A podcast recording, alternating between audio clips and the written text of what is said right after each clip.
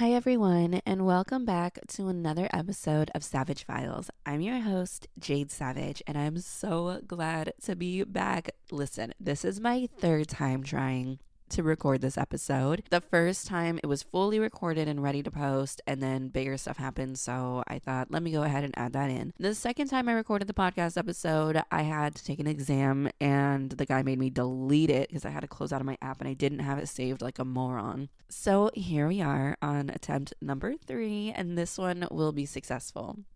I cannot say thank you enough for continuing to support me. Even though I went on a little bit of a hiatus, I am back and I'm so excited to be back. I had a lot of life changes that I'm not going to get into on this podcast. Um, I'm sure I'll talk about that more on TikTok and other social media platforms. But I really do apologize for the delay and thank you so much to everybody who supports me. I love you guys. I don't know, you're like my best friends. I don't know what I'd do without you.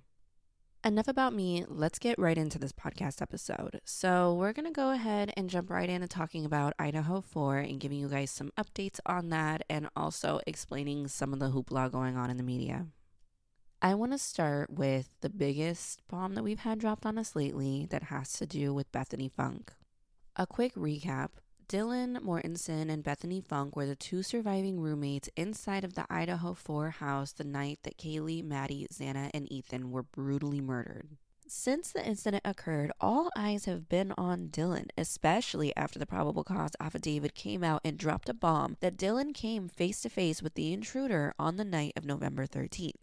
Bethany has really laid low, and we haven't gotten a ton of information on what Bethany knows, what Bethany saw, or, or anything of the sort. And that all changed when a few days ago we learned that Bethany Funk is being subpoenaed to testify in the preliminary hearing being held on June 26th.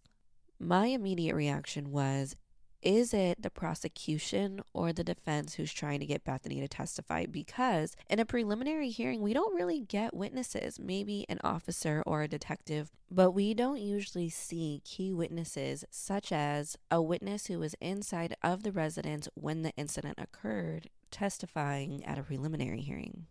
My second thought was this is big because you don't have key witnesses testifying at a preliminary hearing. I don't know if it's the prosecution or the defense at this point, but all I'm thinking is clearly Bethany holds something that's either going to throw the book at Bryan Kohberger or it's going to exonerate Bryan Kohberger. So naturally, a couple days go by and we learn it's the defense that has subpoenaed Bethany to testify at the preliminary hearing. Naturally, a couple of days did go by and we learned it was the defense that submitted the subpoena for Bethany.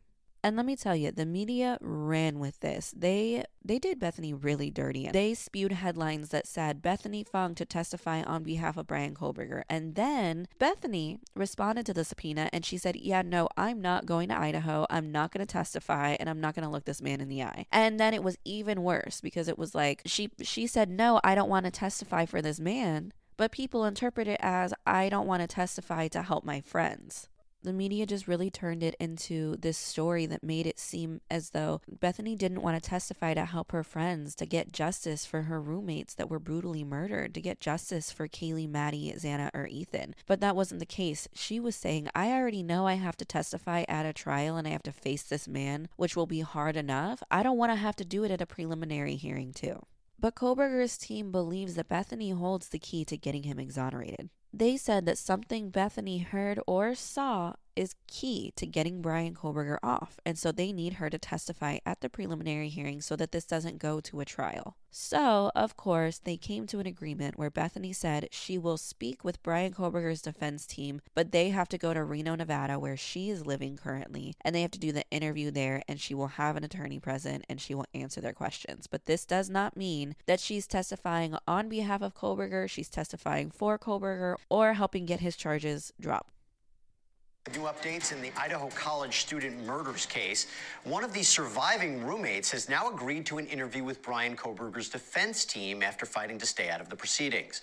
21 year old Bethany Funk lived in the same off campus home where Madison Mogen, Xana Kernodle, Kaylee Goncalves, and Ethan Chapin were all brutally stabbed to death in November. This week, we learned that the surviving roommate will meet with lawyers from suspect Bryan Kohberger's defense team at her home in Reno, Nevada. According to court documents, Funk's lawyers initially argued against their client testifying at the June preliminary hearing or even during a trial. But in new filings on Wednesday, both sides have agreed to the defense's interview in order to dismiss Funk's subpoena. Pending on the information that Funk gives investigators, she could ultimately skip out of that preliminary hearing. In this situation, Bethany is sitting down with Bryan Kohberger's defense team, not because she wants to, but because she has to. This gets her out of having to see him face to face, but when and if there is a jury trial, Bethany will have to testify as a key witness regardless. I've been seeing a lot of people talk about why they believe Bethany Funk doesn't want to testify at the preliminary hearing. And one of the reasons I'm hearing is because they think or believe is because Bethany's testimony is going to directly contradict Dylan's testimony and what was in the probable cause affidavit. I'm sorry, let me correct myself. Not Dylan's testimony, but the statement she made following the incident okay, maybe this is a hot take. No, this is a hot take. I'm just forewarning you, don't be triggered by what I'm about to say here. First of all, I don't believe that Bethany's statement is going to be completely contradicting to Dylan's. Clearly, the defense believes that Bethany has information that's going to exonerate BK. However, if Bethany's statement completely contradicts Dylan's and there is proof that BK did not commit this murder, that means that this man is innocent and deserves to be set free. Do I want that? No. Do I think he did it? Yes. Does he give me the heebie jeebies? Absolutely. But unfortunately, that is the court of law. Is if this man did not commit this crime, then he should not go away for it. And I feel like people lose sight because they get in the mob mentality of the actual facts of the case. And if Bethany's statement actually proves that, that Bryan Kohberger was not at the scene of the crime or that he didn't commit this crime, then that means that he is innocent. Again, just another quick PSA. I am not a Bryan Kohberger supporter. I just want to make that so clear. I'm not sure if the Kohberger preliminary hearing is going to be televised or not, which will be very, very interesting because I want to know if we're going to hear what Bethany had to say at the preliminary. I imagine that we would if it was televised because that's the whole point of her doing this interview is so they can use it in court. So it's going to be very interesting to see what it is that Bethany had to say. So last Thursday, I was on live. I was like, I'm going to go on live and say hi to my friends. And all hell broke loose in Idaho. I went on and everybody's like, Did you see the documents? Did you see the video? And I was like, What's going on? It was crazy. Um, so let's recap a little bit. So starting off, News Nation obtained body cam footage of Bryan Kohberger being pulled over a month before the murders occurred. And he got stopped for running a red light, which is so on, just so on brand for Bryan Kohberger. And then they also obtained obtained body cam footage from the night they raided his apartment in Washington. For anybody listening to the audio version of this, I'm still going to play the body cam footage of the traffic stop, but if you want to see the visual version, I am going to put it up on the YouTube version for you. Hello, I am Officer Loangus. Stops being audio and video recorded. I think I know. I think you know why I stopped you. You ran the red light. What actually happened was I was stuck in the middle of the intersection. Yeah, so I was, I was behind you the whole left. time. Yeah. Yeah. So technically, you're not supposed to enter the intersection at all for that reason, because if the light turns red, then you're stuck in the intersection, and then you run the red light. So that's the reason I stopped you. Do you have your license on you? you. Do you have the registration and insurance? Me just get this for you out. You what? I'm just gonna get this out for you. Okay. So can you, would you explain that to me a little bit further? So in Pennsylvania, when you're stuck intersection, mm-hmm. you have to make the left. So what would what would the appropriate thing for me to have done? Not just just. You're not supposed to block an intersection like that in Washington. So just by you blocking the intersection, that's technically a ticketable violation, and then thus then you're running a red light, so it's another ticketable offense. So you're not supposed to proceed into the intersection until you can go, because a lot of people do what you just did, right? Is like you're sitting in the intersection waiting, and then turns then you're blocking, so. Yeah, there was a little bit of confusion with speeding because someone had stopped. I wasn't sure what they were doing, and then they put on their light to turn. Mm-hmm. So I thought that maybe they were letting me go through. Oh. Did you see that? No. Mm-mm. I feel like right before I made the turn, there was someone who like made a right. They didn't have their, you know, their signal on, so I wasn't sure if they were just waiting. Mm-hmm. Yeah. So I would just advise uh, just don't enter the intersection until you can go, so you don't get stuck. Um, let's see. But in that situation, the best thing to do then would be back up and not. I don't know if there's a best thing to do in that situation because you're either going to back up into somebody Yeah. or you're going to run a red light. So, or you're going to be sitting in an intersection. There's not really a great option there. Yeah, I was just slightly into the crosswalk, so. You know, yeah, where I'm, I'm from Pennsylvania, we actually don't have like crosswalks. Oh, So even if you're if you're kind of slightly, they have there's a little bit more leeway as well. Like there are a few lines. Like there's one white line and there's another one in front. Like there's like a like a certain Mm-hmm. Yeah. margin from which you can actually kind of put your vehicle, place your vehicle. Mm-hmm. Um, yeah. Yeah. So I know laws vary state to state, but there is a law in Washington for blocking an intersection like that, proceeding through when it, you don't, um, when you're just stalling. I forget the actual verbiage. I can find it for you, but it's like stalling, blocking an intersection. Yeah. I'm just curious about the law. I don't mean to. Oh no, yeah, I yeah, can find like, it for you. Yeah. Mm-hmm. Um, one second. Okay, I'm going to stop it right there because he just continues to berate this officer and say, Well, can you show me where it says that? Can you show me where it says that? She goes back to her squad car, sits in there, and has to look up the actual statue and take it back to his car and show him where it says that. I feel as though this interaction between Bryan Kohberger and this police officer is just so telling about Bryan Kohberger's character and the type of person that he is. Now, it's a short video clip, but to me, he comes across condescending. He seems as though he needs to be right um, and just I mean, argumentative. This officer is telling you what the law is, and you made her actually go look up the statute and bring it back to your vehicle and show you where it says verbatim what she just said. You would think an officer of the law would know the law. So I just, to me, it speaks volumes about the type of person that he is, that he would sit there and argue with this officer and berate her and make it seem as though she doesn't know what she's talking about. Let me know how you guys feel about this interaction because to me, it sounds as though he has a bit of entitlement. He sounds like he knows everything. He's the biggest, fastest, strongest in the room. And that's pretty much what everybody has said is that he's always always the guy to correct everybody, the, the guy that always has to be right, the guy who always has the answers. So this is not surprising. He sounds just like I expected him to and it, just his mannerisms as well. Next, we have the body cam footage from when the police went to raid Bryan Kohlberger's apartment in Washington, and it's very brief. They redacted most of the video and most of the audio, but we can see a little bit of it. So I'm going to play some of that for you. Go.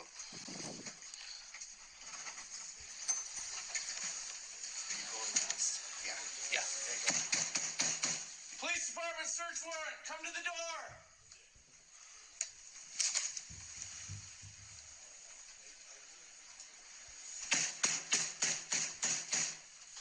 Police department search warrant. Come to the door. Good. One more.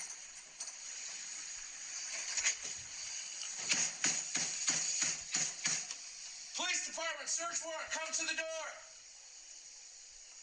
Open the door and do an announcement.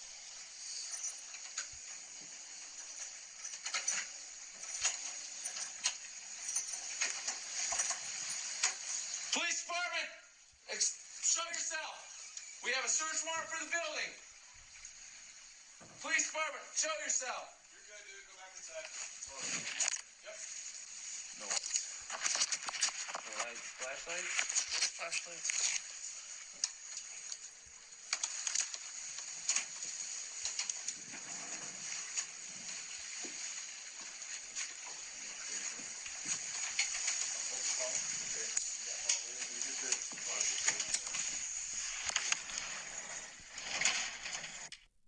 That's pretty much all they really gave us, but they did give us one additional little clip. It's short and it's brief, but they say something in it that I really want to talk about. about when they were in the apartment, one of the doors inside the apartment is locked. Can you guess which one? Let's roll the tape so you can hear it for yourself. Talbot. The door's bedroom door is locked. You want us to boot it? Yeah. You need anything? Your clipboard? No, I'm good. Okay. He's got it.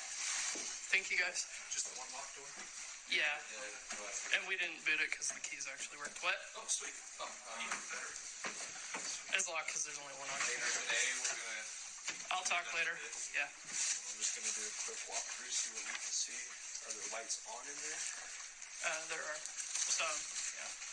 And we can turn them all on. Very sparse. Fancy computer. Really? Yes.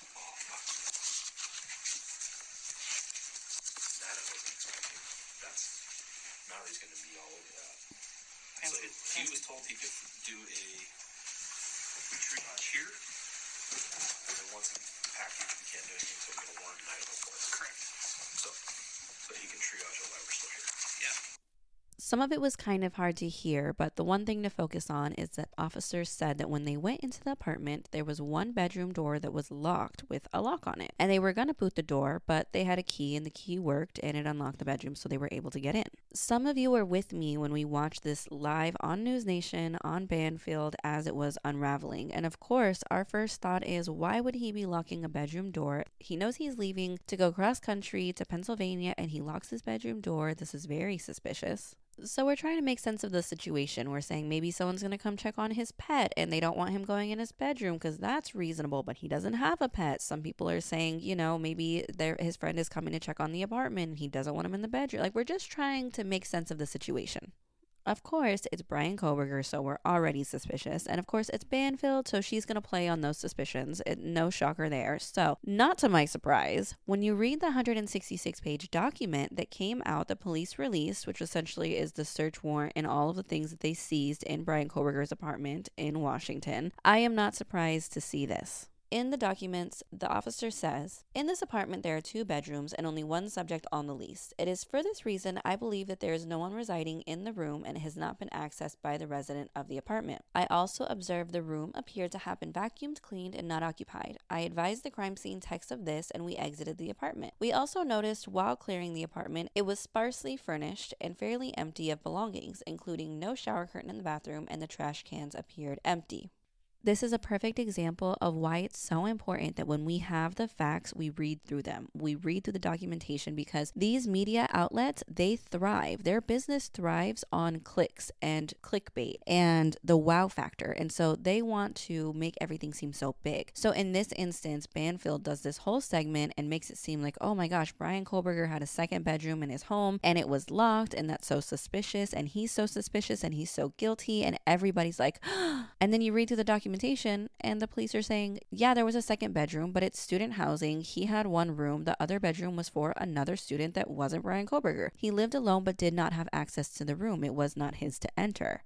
We also learned from the 166 page document that Bryan Kohberger also had a storage closet on the same property as his apartment. The document says that while they were searching the apartment, they found a padlock. The document reads We found a padlocked round in shape in the living room closet. Based on my training and experience, I recognize the padlock to be in the shape of locks typically used for storage units. The lock is round in shape and the design limits the ability for it to be cut off. A key matching the lock was also found in the living room in the TV stand next to the keys, which appear to be for the Wilson Short office. I had Officer Kirschner contact the apartment coordinator who confirmed that there are storage closets available to residents located in the same building as the laundry areas. The sergeant went to the area and confirmed there was a storage closet with the address G201 written in black marker on the wood door. The storage closet is located in Building F of the Steptoe Apartments. The storage door is not locked and the door is slightly ajar. I believe the storage was likely used by Kohlberger to store items and was likely accessed between the time of the murders and his travel to Pennsylvania. It is also believed the storage closet could contain trace evidence listed in number 1 and number 5 of evidence to be seized. Again, this one page made headlines. Everybody's saying BK had a storage unit. They believe that there's traces of evidence in there. There's blood, there's hair, there's things that we're going to locate that's going to pin this murder on Bryan and he's going to be convicted. Unfortunately, when you get to page 154 in the 166 page document, this is what it says. Based on this information, I contacted Judge Libby and applied to have the search warrant amended to include the storage unit to search for possible trace evidence and possible DNA evidence. When the search of the apartment was complete, we went to the storage closet. There were two cobwebs going into the storage closet, and the floor was dusty. It did not appear the closet had been used recently, and nothing was seized or collected from the closet. So, everything that felt kind of like a gotcha moment in the headlines about the second bedroom that had a lock on it and the storage unit that might have evidence in it turned out to be dead ends. And just really, when it comes down to it, they, they were just clickbait. And if you guys want me to do an in depth breakdown of the 166 page document, we don't have to go page by page, or I can and we can break it up into parts. You guys let me know because there's some really interesting stuff in this document. The last thing that I am going to briefly touch on with this 166 page document is a long list of items that were seized that they're going to test for blood. Now, we got a few of these items released prior that I talked about in a different podcast episode, which included receipts to Marshalls, Walmart. There was a pair of Dickies pants, a glove, there was the dust container and a vacuum. Um, but there were a couple of new ones that were released with this 166 page document that I thought were interesting.